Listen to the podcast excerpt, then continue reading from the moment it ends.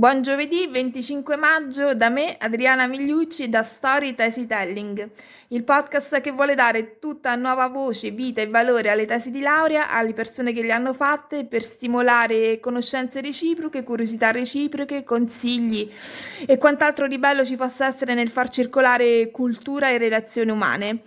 Oggi sono in compagnia di una persona che ho avuto il piacere di conoscere sui social su... e ehm, abbiamo scoperto di abitare nello stesso quartiere a Montesacro, quindi appena è sbucato un raggio di sole l'ho, l'ho, l'ho invitata qualche giorno prima, approfittando appunto di un raggio di sole qui a Montesacro. Buongiorno Cristina Di Bartolomeo.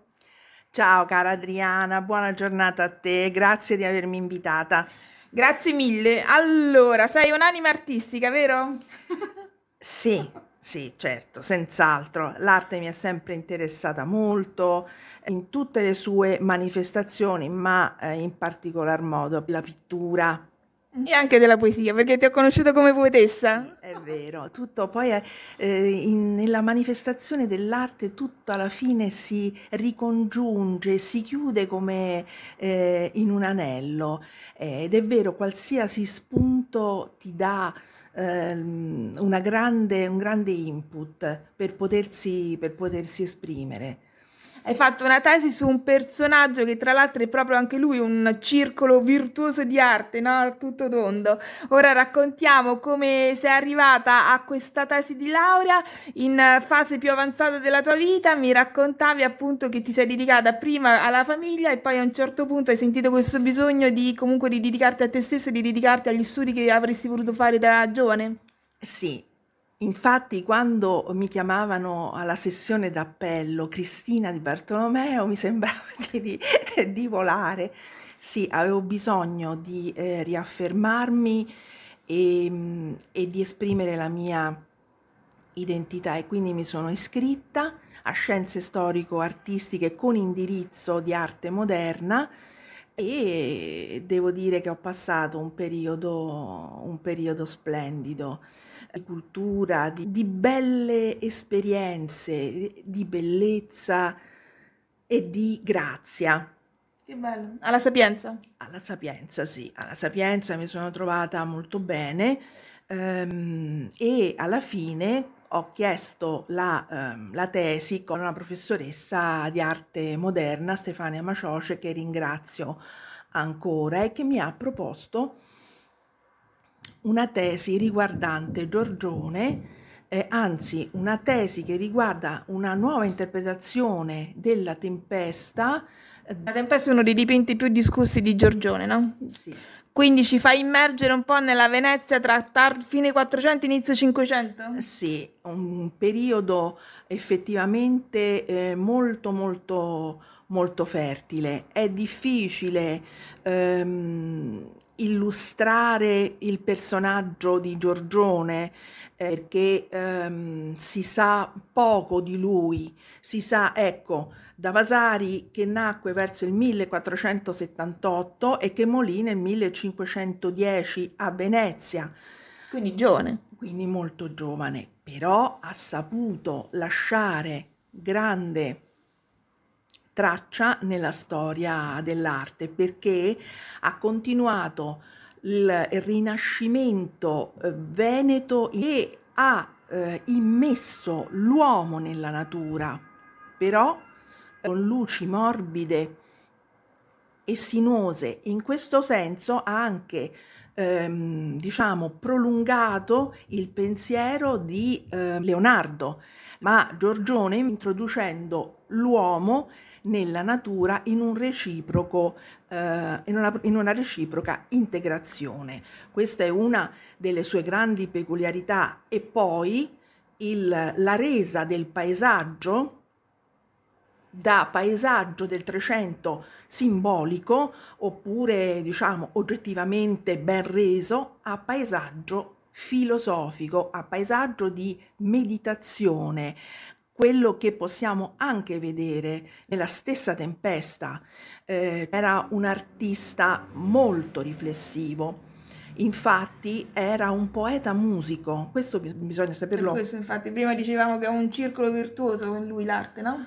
Lui, eh, come ad esempio anche Sebastiano del Piombo, che è un altro bravissimo artista che, che appunto ha lavorato alla Farnesina, erano degli artisti che erano ehm, anche musici. Um, in questo periodo, infatti, tra la fine del 400 e i primi del 500, c'è un genere nuovo che si afferma e che io ho messo nella tesi, che è proprio la frottola, un componimento che assembla uh, motti, uh, ritmi popolari al liuto. E in questo caso egli sceglie la uh, peculiarità della frottola nella dimensione del ricercare, che si riallaccia sempre al suo pensare e ripensare, eh, in, una, in una specie di miscuglio di immaginazione e di scienza. Ecco, ehm, miscuglio armonico però, no? Sì. Perché quello che traspare è una grande dolcezza. Una, una grande... grande dolcezza. E tutto questo, ad esempio, ecco, se, quando noi guardiamo dei dipinti di Giorgione, come ad esempio quello che c'è a Palazzo Venezia, che sono appunto il ritratto doppio di due giovani, eh, sembra proprio nel più giovane dei due ragazzi ritratti sentire, ecco, la musica del, del liuto eh, che accompagna la tristezza di questo giovane che tiene in mano un melangolo che è appunto un'arancia amara che è simbolo eh, di melanconia.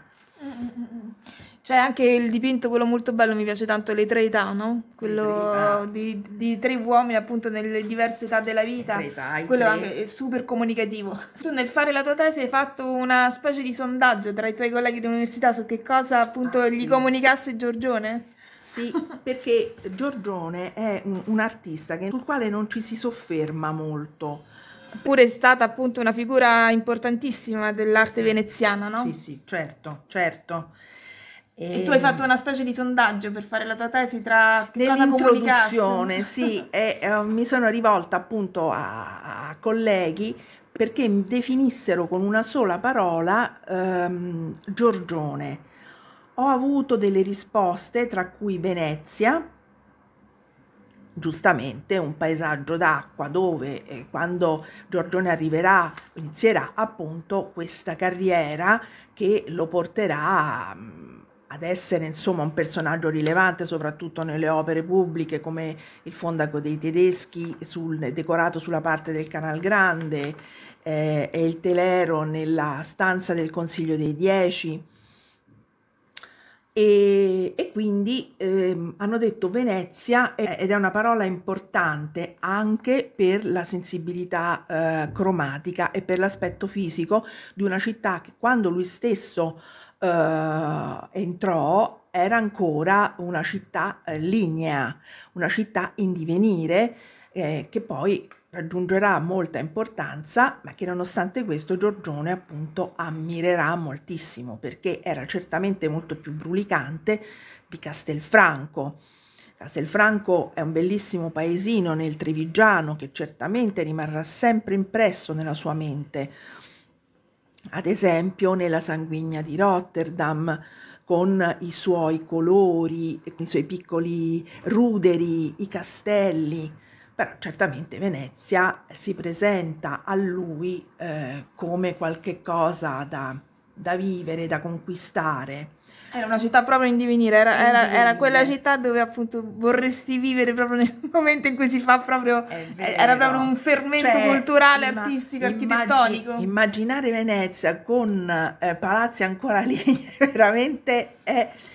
Comunque, Un'altra definizione che ho avuto è acqua, è vero, le acque increspate appunto di Venezia, della Serenissima, dove si rifrange la luce, la luce molto morbida e sinuosa che adopererà nelle sue opere la fine della vita, come se il maestro di Castelfranco eh, sentisse eh, di avere una vita breve, ehm, da vivere ehm, in fretta, infatti morirà a eh, 30 anni, la pacatezza, certamente la calma dei gesti e dei personaggi che sono ritratti eh, ad esempio la Vergine nella pala di Castelfranco, che effettivamente ha quegli occhi stupendamente abbassati, la ricercatezza.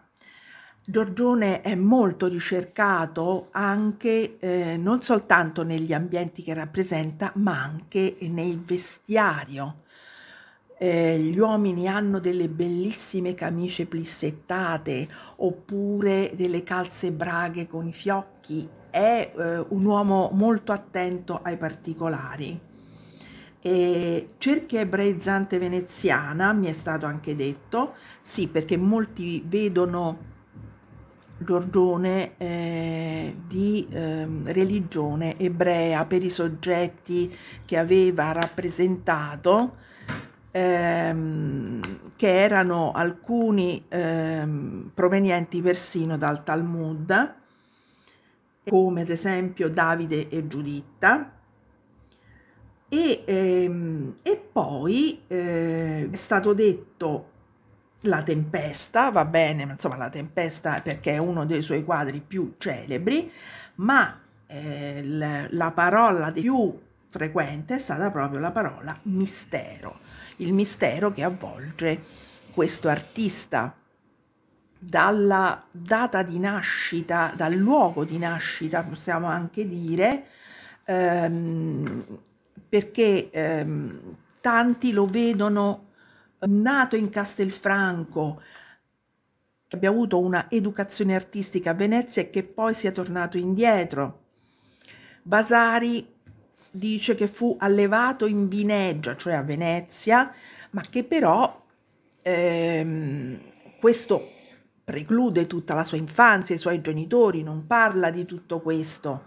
Ed ha quasi la sensazione che stando sempre a Venezia fosse cresciuto e poi dopo fosse andato a bottega da qualcuno per poi essere insomma un, un, artista, un artista affermato fu eh, maestro di, di, Tiziano, infatti l'ultima opera, La Venere Dormiente del 1510, è proprio terminata da Tiziano e anche fu messo in competizione quasi con lui però è certamente eh, un artista dal quale Tiziano ha potuto, eh, ha potuto attingere, questo sì. Mm-hmm. E poi arrivi nella seconda parte della tesi, ti dedichi alla tempesta, no? In modo particolare. Sì, allora, comunque per arrivare alla, a ciò che mi aveva chiesto appunto la mia relatrice, quindi ho fatto eh, la biografia, il racconto di, um, uh, di Giorgione attraverso la letteratura artistica, eh, poi la frottola e poi appunto le sue opere più celebri. Nella seconda parte invece eh, parlo della tempesta e dico questo piccolo grande quadro, eh, perché appunto ha piccolissime dimensioni, ora è conservato alle gallerie dell'Accademia ehm, e è proprio a Venezia. a Venezia sempre ed è la sua eh, opera che ha determinati eh, obiettivi raggiunti da Giorgione, ma non è la più bella. Diciamo che è un'opera molto discussa ed infatti varie interpretazioni della tempesta da parte di tantissimi storici dell'arte, da parte di quel gruppo degli storici dell'arte ehm, come Settis, eh, Calvesi e tantissimi altri a partire dagli anni 30 che hanno l'esigenza di dover trovare nella tempesta un soggetto e anche una schiera di critici dell'arte, tra cui Arbi, che ritengono che non, non, ci sia bisogno di trovare un soggetto in un quadro. Mm. Nel quadro appunto della tempesta basta soltanto ecco godere della grande resa di paesaggio indefinito ehm, di un paesaggio filosofico. Io sono d'accordo con chi ne vuole solo godere, invece che interpretare troppo, no? Penso che bisognerebbe un pochino fondere tutte e due le cose. Mm-mm. Tu ci hai dedicato tantissimo tempo a questa tesi, Tantissimo. ti ha fatto tribolare tanto anche la professoressa? La professoressa, eh, sì, mi ha fatto effettivamente molto lavorare, ma mi rendo conto che questo lavoro ehm, era necessario, era necessario affinché io capissi determinate cose, ehm, il modo di procedere, ma devo dire che per chi ama queste cose, eh, anche se dedichi tanto tempo alla stesura, è qualche cosa sempre di, di piacevole, sì, faticoso, però mm-hmm. molto Fatto piacevole. con il cuore. Eh sì, sì, sì, ce l'ho messa, ce l'ho messa proprio, proprio tutta. Il cuore da quando sono andata all'università mi si era proprio gonfiato di gioia, di, di, di entusiasmo.